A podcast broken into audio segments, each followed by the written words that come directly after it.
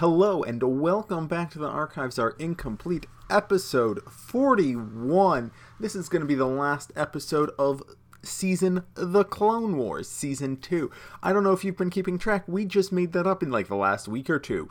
This is the end of season 2 then. Anyways, we are reading The Last Jedi by Michael Reaves and Maya Kaathryn Bohnhoff. Technically, this is not part of the Coruscant Nights trilogy, but it really is. It's book four, it's the capstone to that series. As always, we're going to begin with the blurb on the back of the book. Order 66 has all but exterminated the Jedi. The few remaining have been driven into exile or hiding, but not Jax Pavan, who's been steadily striking blows against the Empire as a lone guerrilla fighter and a valued partner of Whiplash, a secret Coruscant based resistance group. Now he's transporting a valued Whiplash leader targeted for assassination from Coruscant to safety on a distant world. It's a risky move under any circumstances, but Jax and his trusted crew are prepared to pit their combat skills and their vessel's firepower against all Imperial threats, except the one Jax fears most. Darth Vader. And Jax knows that Vader will stop at nothing until the last Jedi has fallen. So, Jax is kinda hiding, like it, it says that he's not, but he is. He's just being hunted. He's being bad at being in hiding. Uh, being a quote lone guerrilla kind of runs counter to quote partner of Whiplash and leader of his own cell. They're also prepared to pit themselves against Vader, and they're not prepared to pit their vessel's firepower against literally any Imperial vessel. They're just like, nope, that has lasers. We're not going to fight that. We're a freighter. Like they're not ready to take on a star destroyer or even a cruiser or a frigate or anything. They they their goal is to escape and hide and avoid detection and sabotage and do small things. Now, this does only set up the prologue, so it can't go too far wrong. So, despite all of that, and despite the mockery in my tone, genuinely one of the better blurbs on the back of book that we've read so far. So, should you read it? surprising how much I've enjoyed the other works by Michael Reaves, particularly Shadowhunter and the MedStar duology, how much I don't enjoy this and the rest of Coruscant Nights. Read it if you're reading everything, or if you've read and enjoyed the rest of the series and want some closure. There's also a little bit of lore on Cephalons and the Dathomiri, which I actually really enjoyed. It gives some more shape to those other cultures, but there's not actually a whole it's like maybe two or three pages and i would not recommend reading the 460 pages for those few pages of details i'm not saying skip it, but I'm definitely not recommending it. So, what are we going to talk about? Well, we're going to talk about the plot as per usual and my critiques of it in general, which is a little bit less frequent. We'll talk about Vader, how Jax, the shape of the rebellion, as well as, you know, our generic bits and bobs as we go through things. Now, to begin with, the plot. We start with the gang, Laranth, Den, I5, and Jax, because everybody else is dead or gone uh, transporting Thi-Xon Yimmon to safety off of Coruscant. Thi-Xon Yimmon is, of course, the leader of Whiplash, or the leader of the Whiplash cell on Coruscant. Whiplash being that branch of the resistance. This story takes place almost entirely off of the capital planet, off of Imperial City, which is a change of pace from the rest of the Coruscant Nights series, and probably why it's not part of, you know, Coruscant Nights, because it doesn't take place on Coruscant. Anyways, they manage to successfully arrive on Toprawa on their way to Dantooine. Laranth and Jax discuss the possibility of setting up on Toprawa. There's more life, and so they can feel more connected to the Force. And there's less Empire and more friends, so it's reasonable. And they begin to make a plan to move off of Coruscant. Then they head back from whence they came to head to their final destination. They're doubling back on themselves to fool anybody who's tracking them. However, they've been betrayed by someone and are ambushed by Imperials. It's like 20 or more hyper capable ships for a single freighter. This seems like overkill and a waste of resources. It's lampshaded, like Jax calls it out, and it's just like 20 ships is a lot. Uh, but it's also kind of in character for Vader. Why use one ship when you have 20? Jax does some fancy flying, but is outflanked and boarded by Imperials, including a one Darth Vader.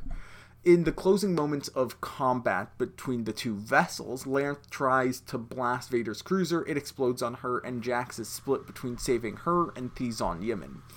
Uh, from the prophecy towards the end of the previous book, I believe, from one of the Cephalons, Uh, Jax remembers the line, choice is loss, indecision is all loss. It might be at the beginning of this one, kind of starts to blur together. And he doesn't remember until afterwards, but that's the general gist of this. He doesn't decide between Thi-Xon Yimmon and Laranth, and in fact loses both of them. He hesitates, Laranth is killed in the confrontation with Vader, Yimmon is captured, and despite having previously done his level best to capture Jax alive, like the previous three books were all capture Jax Pavan alive at all costs. Vader decides to leave him alive on his ship along with I 5 and Den so that their vessel will crash into a nearby sun and explode, killing them all. So apparently, the first three books of the series are, I mean, the whole point of Vader wanting Jax alive no longer relevant. Uh, however, they're rescued by their escort from Toprawa that came into the system after them, uh, and they are not dropped into the sun and incinerated. That would have maybe been a better story. Anyways, they arrive at Toprawa with I 5 being just ahead. He was decapitated during the fight. Jax depressed, Laranth dead, and Den Dhur unsure of what to do. I 5 gets a new body. At first, he gets a pit droid and then an R2 unit that he can swap between. Later on, he's going to get a weaponized protocol droid shell, and even later, he gets a human replica droid shell, uh, HRD. Jax gets flirted at a little bit by Sasha Swiftbird, who is an ex pod racer and a member of the Resistance Cell here on Top Toprawa. He's also offered the opportunity to be the commander of a starfighter wing. From my understanding, he's flown a freighter once, like he's never really left Coruscant and put a lot of practice flying. And he's not a military leader or has any military experience, doesn't know how to fly a fighter he did lead his cell of like four investigators on a couple like murder mysteries, but I don't think that makes him necessarily like, you know, Starfighter Squadron or Wing pilot. No, for reference, for those of you who aren't familiar with military terms or how they are referenced within Star Wars canon, uh, usually a Starfighter Squadron is 12 vessels, and a wing is, I want to say, between two and six squadrons. And so he'd have a lot of people under his command. But hey, he's a young Jedi fighting against Vader, so he's got to be just like Luke, I guess. I don't. I think that's where the authors are going. Like, they have this idea of all Jedi are great starfighter pilots because we have Anakin, we have Luke, we have Obi Wan. Those are the ones that we really see in the movies. And then just like, yeah, he can be a pilot too, in addition to a detective and somebody who can. I mean, I don't understand how he can lose to Aurra Sing and. Uh, Xizor in like books one and two, and then go toe to toe with Vader, and I, it's inconsistent. Anyways, Jax wants to focus the rebellion's res- resources on finding and rescuing Yimmon, and maybe throwing a little bit of vengeance for Laren's deaths. Uh, the three survivors of the squad, Jax, Den, and I 5, get a new ship to return to Coruscant. Uh, some of Vader's ships went back to the capital, others went by way of Mandalore, so they're trying to figure out where Vader is, where Thi-Xon Yimmon is, what they should do. Den and Jax agree that their new ship obviously has to be named Laranth. But immediately afterwards, when they head towards Coruscant, they're like, we can't have the ship named Laranth because if it's officially named Laranth, people will be like, oh, that Jax Pavan guy that we are looking for, he was hanging out with a chick named Laranth that's probably him. Let's check it out. So they call it the Corsair, and the book calls it the Corsair, except for when like we need to have an emotional appeal of Jax's connection to the ship, and so it it's not really called Laranth by anyone. Even when they leave Coruscant and they're landing on Mandalore, and the Mandalorians don't care who Jax is or Laranth is. They're like, yeah, this is the uh, Corsair apparently, furthermore, Jack still hasn't changed his name, which is problematic because the Empire is still hunting him, although he's now maybe presumed dead, or at least he assumes he's presumed dead, which just seems like a big old loop. Anyways, when they get back to Coruscant, Tuden Sol, who was one of the leaders of Whiplash on the planet and previously, previously, previously betrayed uh, Lorn Pavan back in Shadowhunter, uh, he believes that chasing down Yimin is a waste of time and wants Jax to help focus on his mission, taking down Emperor Palpatine. Tuden Sol feels weakly written. He's nominally a good guy and a hero to the resistance, but every interaction he has is someone being like, "Hey, your plan is bad and it seems like you're doing this for vengeance." And his response is like, "No, it's good and I'm doing it because it's good because killing the emperor will bring peace and prosperity to the galaxy." Without any real demonstration of it being good, and I don't understand how he got to this position of power. Well, okay, kind of do and I'll get on that a little bit later when we hit the analysis portion of this chat. Anyways, when we finally get to Tuden's realization that he's been doing it out of a sense of vengeance, because Palpatine ruined his career and life after Shadowhunter, it's been obvious to the reader the whole time he's just a narrow minded moron, not a complex character, despite being poised as one. Now, on Coruscant, there's no sign of Yimmon, but more Inquisitors are being sent off planet to Mandalore, so Jax, Den, and I-5 follow, especially when there's indications that Vader is going that way himself. With the absence of Vader and the Inquisitors, Tuden Sol sees this as the optimal time to strike at Palpatine and begins pushing for his plan with the remaining leaders of Whiplash on Coruscant. On their way to Mandalore, Jackson comes back and contacts Tuden Sol to ask for Black Sun contacts on the planet of Mandalore and gets them. Black Sun, of course, likes working in the shadows, not making a scene, and not really having outright warfare. They like, you know, slowly taking over criminal organizations and that sort of thing and so they decide to go to Mandalore, which is a very close knit community of warriors and bounty hunters who generally strive to remain independent and not associated with any given organization.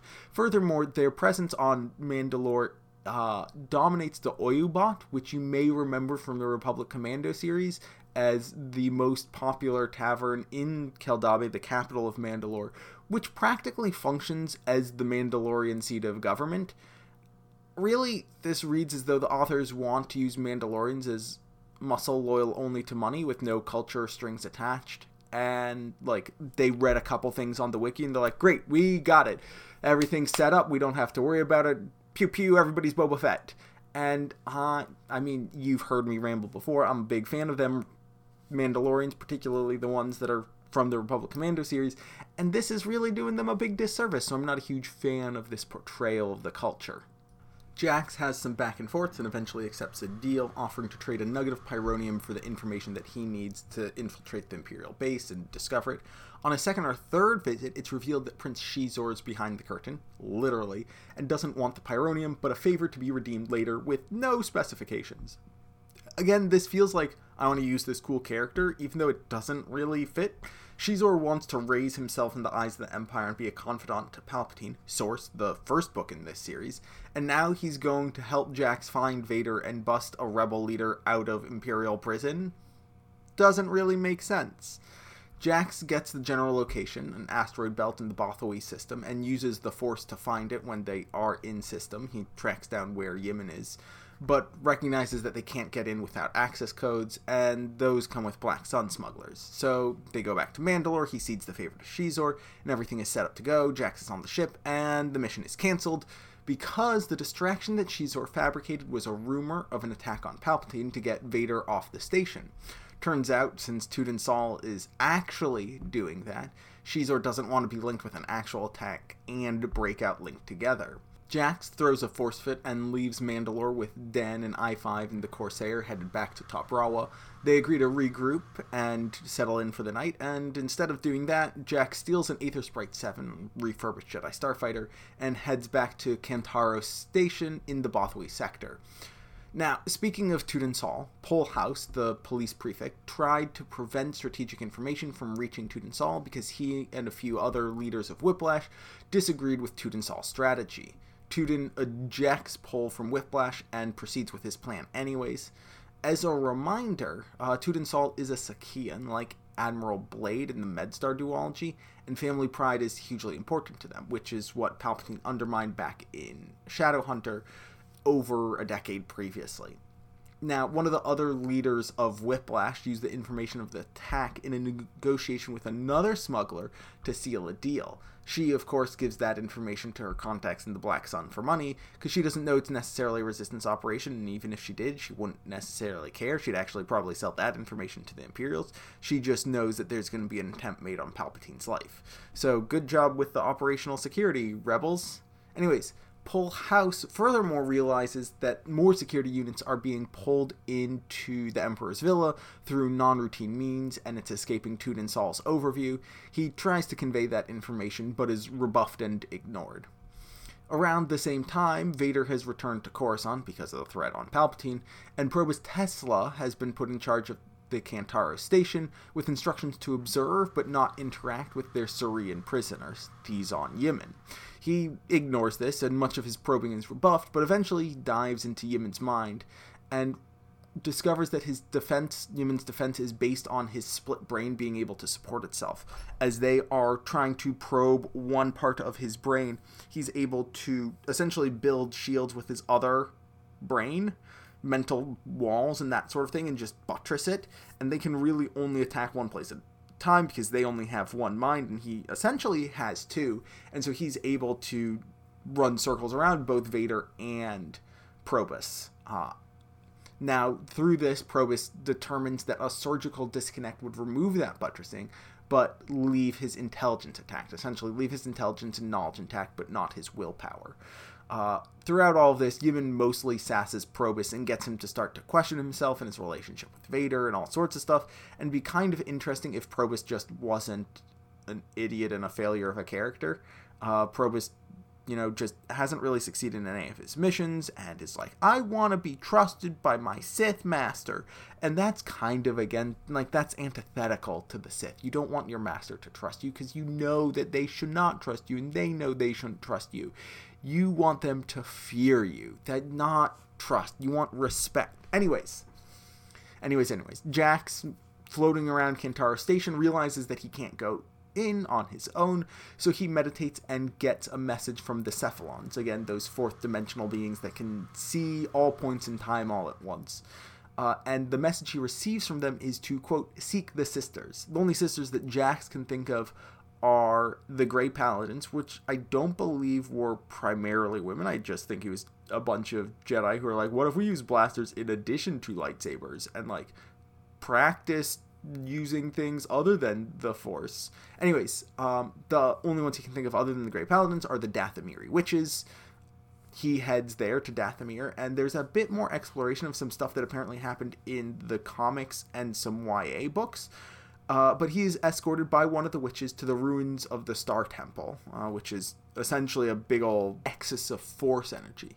He realizes that to open the Sith holocron that he's been carrying around since like the end of book one meaninglessly, he must spill the blood of a force user on it.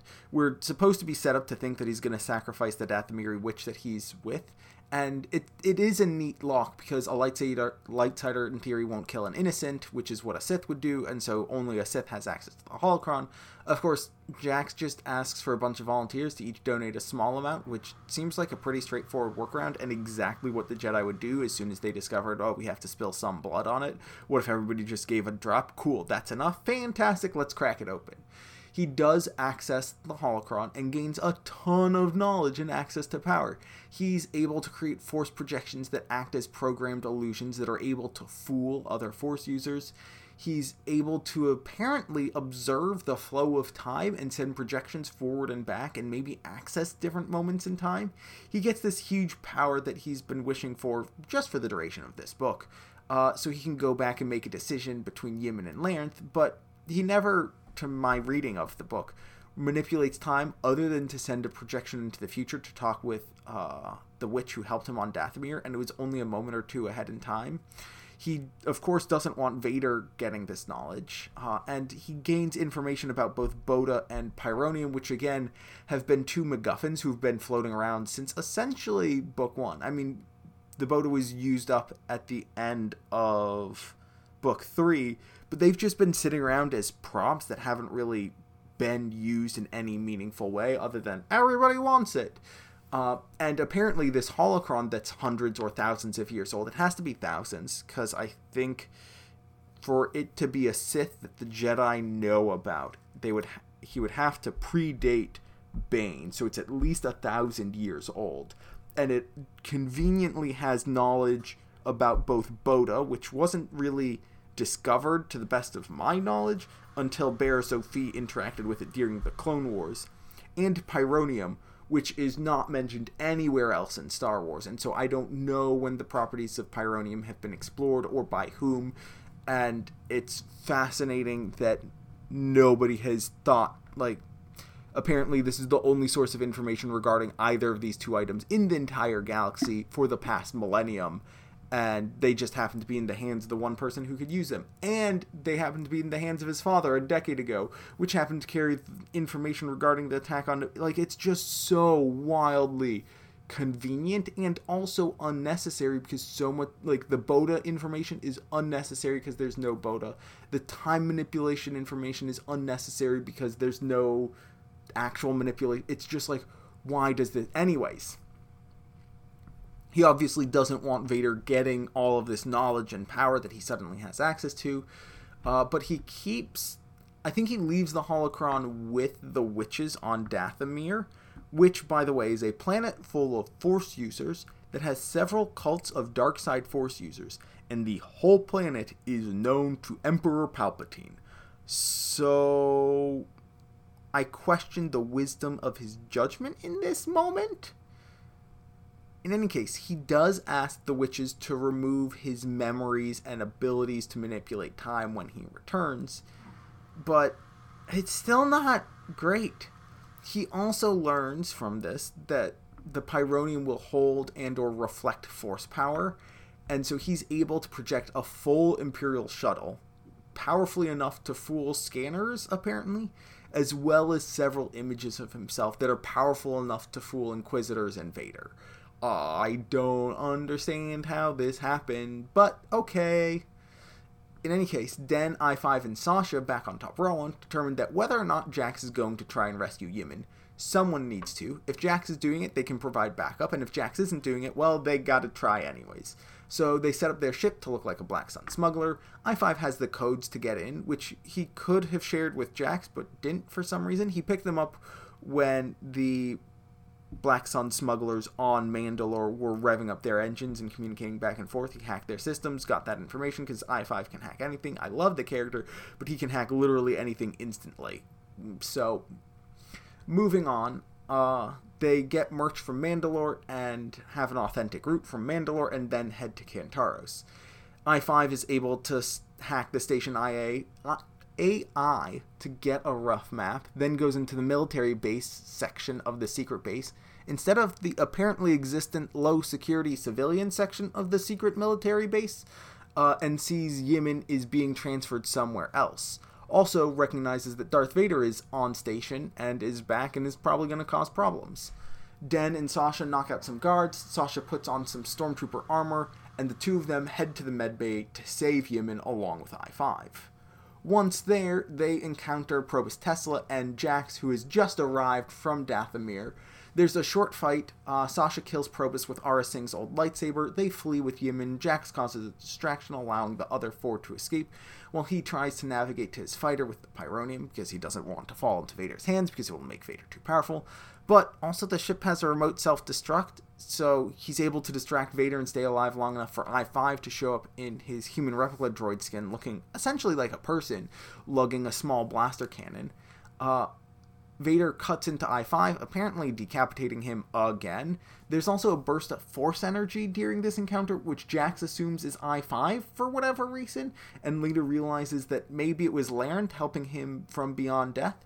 This is, to my knowledge, a unique demonstration of power for a character who has become one with the Force, but not beyond reason. Jax grabs I 5's head, blows up the starfighter, which he didn't need to defend in the first place, grabs a courier vessel, and gets out, rendezvousing with Den, Sasha, and Yimmon, and all five of them return to Toprawa. Before Jax left Toprawa, the rebels there got news of Tuden Sol's assassination attempt of the Emperor. It was a horrific failure, causing the deaths of most of Whiplash's best field agents and most of their leadership structure, with literally no gain. Pol Haus is almost caught by a fellow officer and would be turned into the ISB if not for Tuden Sol, who was a coward and wasn't even part of the attack and died afterwards, sacrificing his life to save Pol Haus. Pol and Shiel Mafin, a Togruta poet who's a member of the Resistance, are the remaining leadership of Whiplash on Coruscant. they discover that Tuden is actually the traitor. He's the one who leaked the information that allowed Vader to track down Yimmon. He wanted Yimmon and Jax on the run and in hiding so that he can enact his plan, literally undermining the rebellion so he can attempt to kill Palpatine. He's a moron, but I love this aspect of early rebellion that I'll get into soon. Now, Jax decides to return to Dathomir to recruit Magash, uh, the Dathomiri woman who meets his criteria for apprentice. She's also the one who helped him previously. She's the one who guided him to the Star Temple and all of that. Uh, now, he's been a knight for like a year now, and he's like, yep, I'm ready for an apprentice. Anyways, he then returns to adventures with I-5 and Den Dhur. And I-5, even though he was apparently just the head of the human replica droid on Kantaro Station, now has the full body back. He can now scowl appropriately and it's never really explained how he got that body back, but whatever, we can just hand wave that. And that's pretty much the story. It absolutely ends just kind of open ended with, like, maybe there will be more adventures. There were never any more adventures. Anyways, let's move on to the analysis. I want to start talking about the rebellion and the nascent resistance. One of my favorite things in this story, and we'll see it more here and there throughout the book set during the Galactic Civil War and next next season, season four. Anyways, uh, we'll see the fractious nature of the Rebel Alliance. We can also see in the shows both Rebels and Andor. The Rebels aren't a monolithic or even a generally unified body. They have their cells and their aims, and mostly just lots of independent groups that are striking out for resistance and rebellion on their planet or maybe their sector if they're on a larger scale the number of rebels who are going from planet to planet and are traveling across the galaxy at this point in time are staggeringly few. They are mostly guerrilla warfare against Imperial bases because bases don't move and are easier to ambush and sabotage. And it's really hard to take on a Star Destroyer without a fleet. And if you are caught on a spaceship and don't have a way off, space is very, like, you can't just run away. You need a vehicle or vessel to hijack, and it's much more dangerous. Whereas, like, you can just dig into a tunnel and hide in a tunnel and make a secret like but like if you have a bunker just floating in space they'll be like hey what's that big chunk of metal? Let's blow it up. That's probably where the rebels are and then you die. Uh, and so it's a lot easier to do stuff ground side uh, anyways the point is there isn't any unity or communication the left hand doesn't know that the right hand even exists much less what it's doing that's what the rebel alliance was it was founded much later than this to help bring together those various anti imperial factions into one organization that could have resources to compete with the Imperials. And even then, there were differences of opinion. What collateral damage is acceptable? Any? What targets or types of missions are morally justifiable? Should the focus be diplomacy? Should be propaganda? Should be military conquest? What are victory conditions? What should the command structure of the alliance look like? all of these questions are asked in other places and they're kind of brought up here and just presented as these are problems that people have to deal with. And I really like that because it's not some like epic destined rebellion of freedom fighters who know what they're doing. It's just a bunch of people who are like, this is terrifying. I know that has to stop. I don't know how, but I'm gonna try my best. The rebellion is and was slapdash. And the fact that Tuden saw undermines his own organization for what he sees as the correct direction highlights that.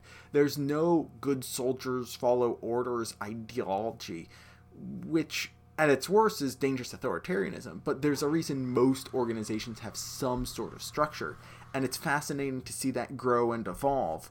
You'll see as we get into other books throughout the Galactic Civil War that there becomes more and more structure, cells kind of merge together, and eventually there is order and eventually we get to the new republic and there's a very strict hierarchy it's not authoritarian but it's you know a government and military command structure um, there's also some continuation of the themes raised in the short story Incognita, which was at the end of Kenobi, where Jax and Laranth, in discussing the growing rebellion on Coruscant, recognize that they are very limited in who and how they can trust people. That the Empire is willing to make all sorts of sacrifices if it means they win in the end. They'll give information or sacrifice agents and missions to get a mole into the nascent rebellion. What's interesting is that Tudin Sol, in his planned attack on the Emperor, leans on his philosophy of the ends justified the means. That if we can kill the Emperor, that no matter the cost, that is a good thing because the Emperor will cause more damage than we possibly ever could. This isn't too surprising in and of itself. It's a common enough trope amongst freedom fighters and the exploration of morality among them. But what's important is the examination of what happens in the wake of the attack. And I think it's explored relatively well in Andor, but I think it can be explored a little bit more comprehensively. Whether the attack succeeds or fails, the Empire can and will use it as an excuse and justification for much more stringent security measures. And the common people, having been attacked or harmed, will accept that yoke because Tudin Sol's plan is just blow up the villa and maybe some buildings around it. Who cares if we just detonate the whole peninsula? There's no way Palpatine can survive, no matter where he's on it. Uh, whereas if it's a surgical attack on Palpatine, it's a lot harder to convince a shop owner that they're in as much danger as the Emperor. That means that when there's a rise in security protocols where there's checkpoints, you have to go through a bunch of checkpoints just to get to your work every day, you get frustrated because it's not protecting you, it's protecting the elites. Whereas if there's an attack with collateral damage, those security measures are now actively protecting you because even though you are not the primary target, you know that these terrorists, these rebels, are not, they don't care to discriminate within their target selection. Uh, and so that increases fear and plays directly into the emperor empire's hands.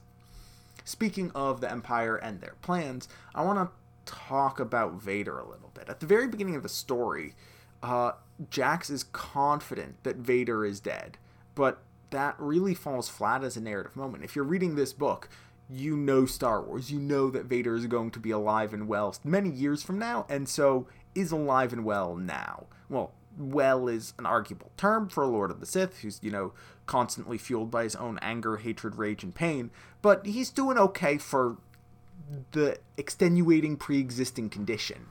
It also undermines Jax's later confidence that Vader assumes that he is dead. We know that characters are wrong about those assumptions, and it doesn't, for me, create dramatic tension. It just highlights the flaws in the characters. Jax also labels Vader as his nemesis, and this is very much a, for me, it was a Tuesday. Jax isn't someone who's been important to any other part of Anakin's story, and given that Vader was very clearly happy to just be like, oh yeah, he can just die, I don't really care. It, it's clear to me that he's not a nemesis, he's just, you know, yet another target. Now, Jax describes the events that occurred at the end of Patterns of Force, the encounter between him and Vader, the exchange of Bota, the lack of exchange of Pyronium and I5, regathering Laranth, etc., etc. He identifies that as a lesson in hubris for Darth Vader. Of course, Anakin has already suffered through many, many, many lessons of hubris and has not learned the least bit humility from any of them, just rage and frustration. So I don't think that's the lesson that Jax really wanted to have imparted. Now, we also get good demonstration of Vader's twin moods throughout the book. He's essentially icy and hot. He's contemptuous and furious and nowhere in between. When he's discussing anything with almost anyone, he's coolly dismissive of them, except for when they make an error or set themselves against him, and he switches to the other end of the spectrum. And I think that his portrayal in those few scenes where he's present is generally pretty good. The clarification the scenes in which he's present and interacting with his allies. The scenes in which he's present and interacting with Jax don't really work because they're trying to play up this personal relationship that I don't really buy into as a reader. Now, moving on to Jax, I have many complaints about him as well. I know you are shocked. Many characters want to give him authority simply because he's a Jedi. The Top Toprawans want to give him a fighter wing, the Coruscanti want to hand him all of Whiplash, and to be fair, that does come up in several other places where a Jedi or Force user shows up. But, like, Luke proved his worth by taking down the Death Star and is given the remains of the squadron he flew with. He doesn't get the job based on Force powers alone, he gets it based on demonstrable skill. I think a consequence of everyone wanting to listen to heed his advice is that he doesn't listen to anyone else. Tuden Sal accuses Jax of wanting to win the war on his own, potentially in a single stroke against Vader. Uh, And it's really weird because if Jax is so afraid of Vader and wants nothing to do with him and to stay as far away as possible, this is like the third book in a row where he's like, I'm going to hunt down Darth Vader and kill him. On the other hand, Tuden Sal also wants to win the war in a single stroke against Palpatine, but that's just Tuden Sal being uh, stupid and not necessarily aware of what's going on in his own mind. Now, this is just a bad writing trope. Jax uses the line, I'm the most dangerous person in the galaxy because I have nothing left to lose. Now, he does also have several obvious friendships and allegiance to Whiplash on the line. He has, like, a lot to lose. All he's lost is, I'm saying all he's lost is Laranth, but that hasn't been shown to be the most important relationship in his life. He spends so much more time interacting with Den and I5, and he has so many more meaningful moments with them that we're simply told that Laranth is the most important person in his life. We're not shown it. And so, again, this dynamic falls flat because we don't see that exchange of character where he grows with Laranth. We see him growing with I5, we see him growing with Den, and we see him fighting with Laranth. Not fighting with her and having an argument, but in scenes of combat, and occasionally there's some banter, but there's not really a deep relationship that is presented to us as a reader. He's also not really shown to be a hard anti hero who will do whatever it takes to survive. I kind of see him as like a college grad who jumped into the real world too soon and has no idea how to swim. He has all sorts of edgy lines and moments, but his character is without edge. He's not going to hurt somebody if he can avoid it. He's not going to kill anybody other than potentially like he is just a cinnamon roll, but he is supposed to be also very edgy and like grungy, and it just doesn't work for me. We do, however, get to see a bit of corruption and fall. Like Vader, he loses his partner and reacts angrily, but he doesn't have the power or confidence of Vader and doesn't charge forward into darkness, instead, being a little bit more cautious. But Jax is apparently ready to abandon his friends, sign up with Black Sun, and risk his life in his quest for vengeance, so maybe there's hope for him being a dark side acolyte yet he does at least acknowledge this corruption. The Dathomiri witches pull the knowledge of Darth Ramage out, but he still has his own demons to contend with. And I think that shows relatively impressive growth given the rest of his character. He also does change his mind on or opinion on becoming one with the Force. At the start of the series, he felt like that was just the same as being dead, but with more steps because there's no sense of self. Now, potentially feeling Laranth's distinct presence, or assuming her presence, which might be a bit more accurate, he feels that the identity of the individual remains within the living force. Now, I just have a couple other critiques that I need to get to, and then we'll go back to a little bit more analysis and bits and bobs here and there. Laranth's death just seems cheap. As I was talking about previously, there doesn't seem to be a strong bond between the two of them.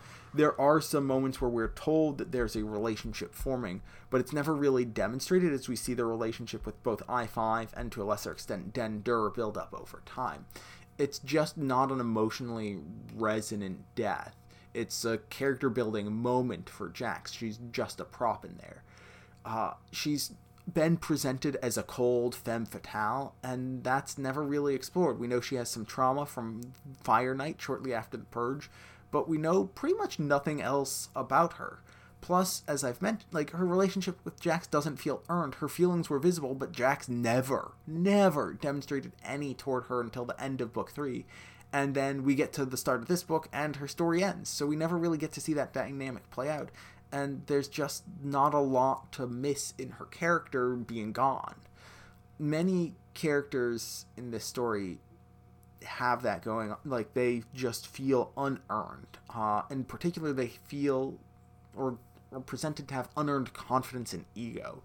Uh, but it's presented as simple confidence and ego, not unearned confidence and ego. Jax pretty much believes he's a superhero, even though he's a recently advanced apprentice. Sal thinks he can kill the Emperor when a bunch of Jedi Masters failed. Xizor thinks he can manipulate and control a Jedi. Rhinann thought he could do the same. And Vader has similar assumptions in brashness. Vader's is really the only one that feels like it fits because the others are supposed to be empathetic with people or just generally cautious, and yet they make wild assumptions and leaps of faith and make decisions that are not based on logic and just based on raw supposition that everything will work out, even though it has never proven to work out previously.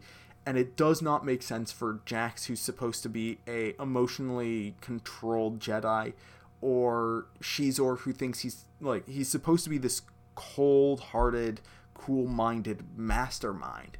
And Rhinann is demonstrated as a brilliant but cowardly researcher, and yet all of them are like, let's hit that big red button and just charge into battle. And it does not make sense.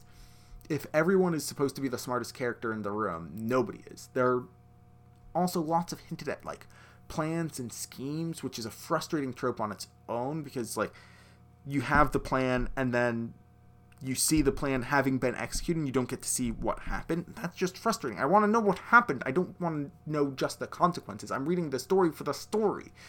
Uh, but we never really get to see the executions of those plans. Like, I like seeing the, all right, I have a plan, and then getting a montage in heist movies like that, I'm okay with.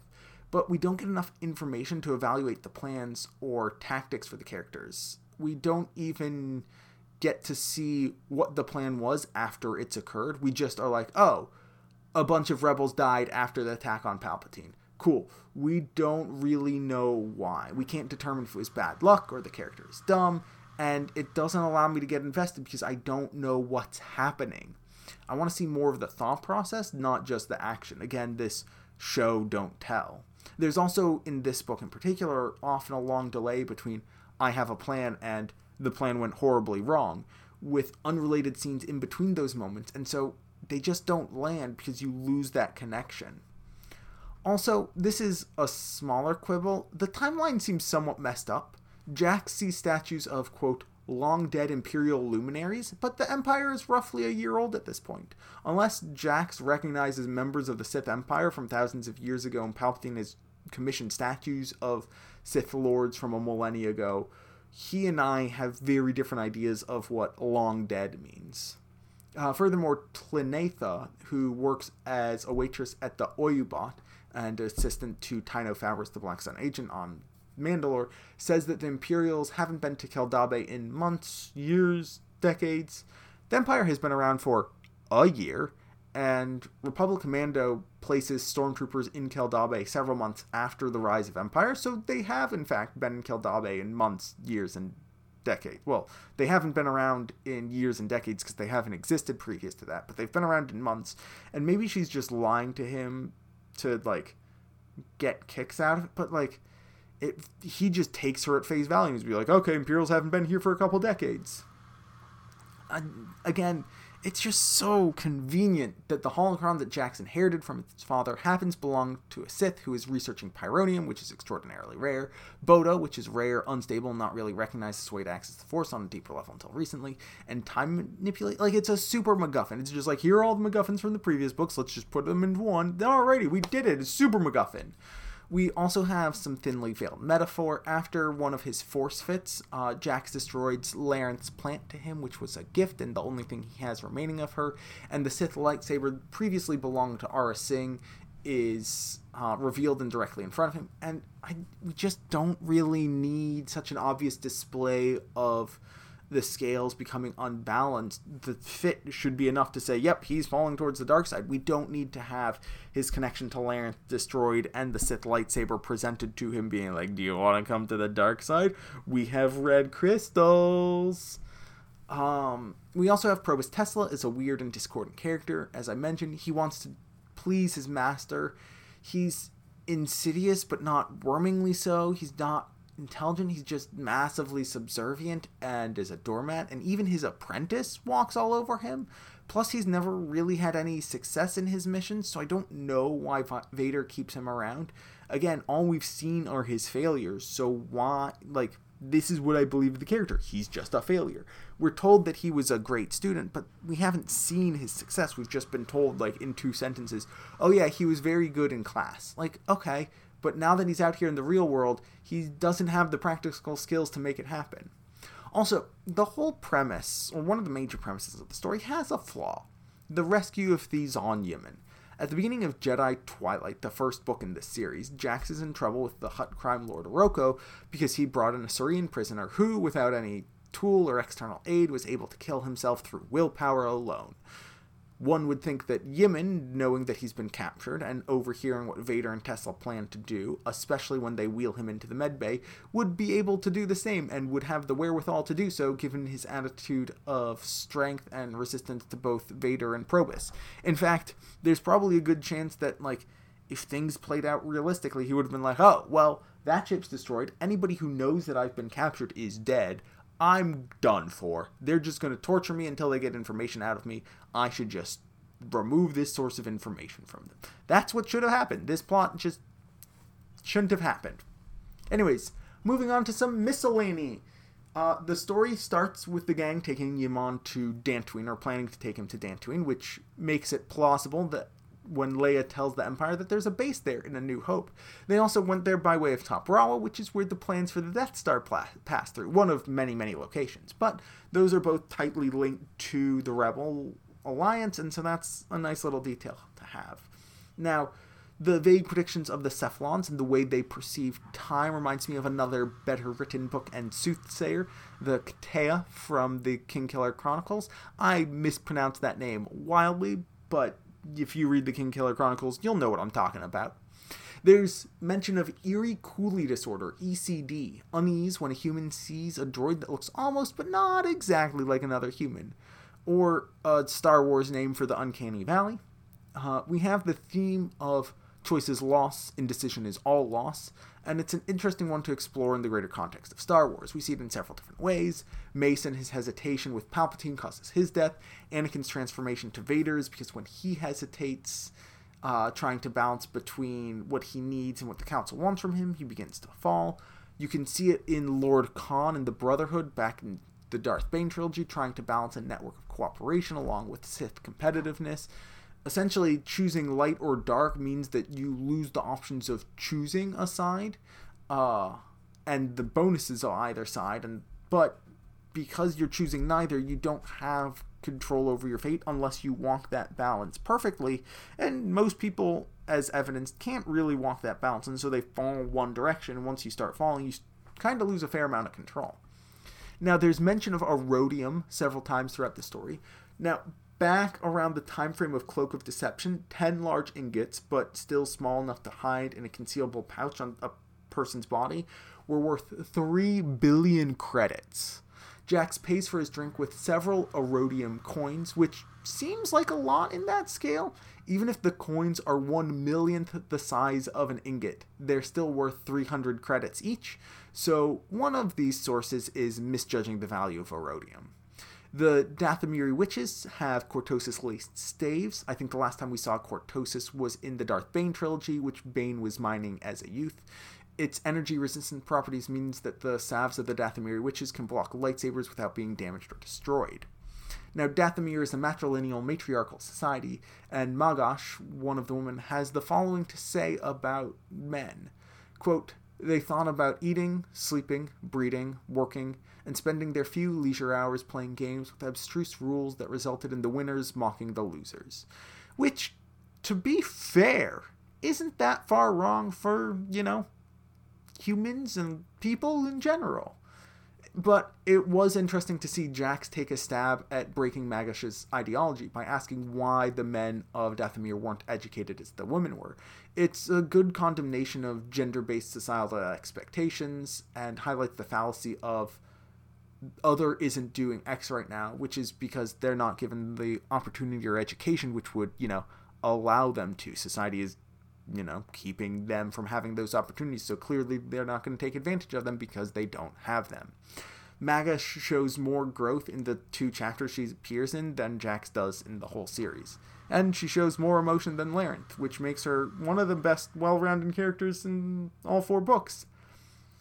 On uh, Kentaros, Vader does take notice of I 5 in his R2 form, either because of his force signature, which is indication that I 5 is becoming a real boy, or he's an R2 unit and Darth Vader just has an eye out for R2D2 because he misses his old buddy.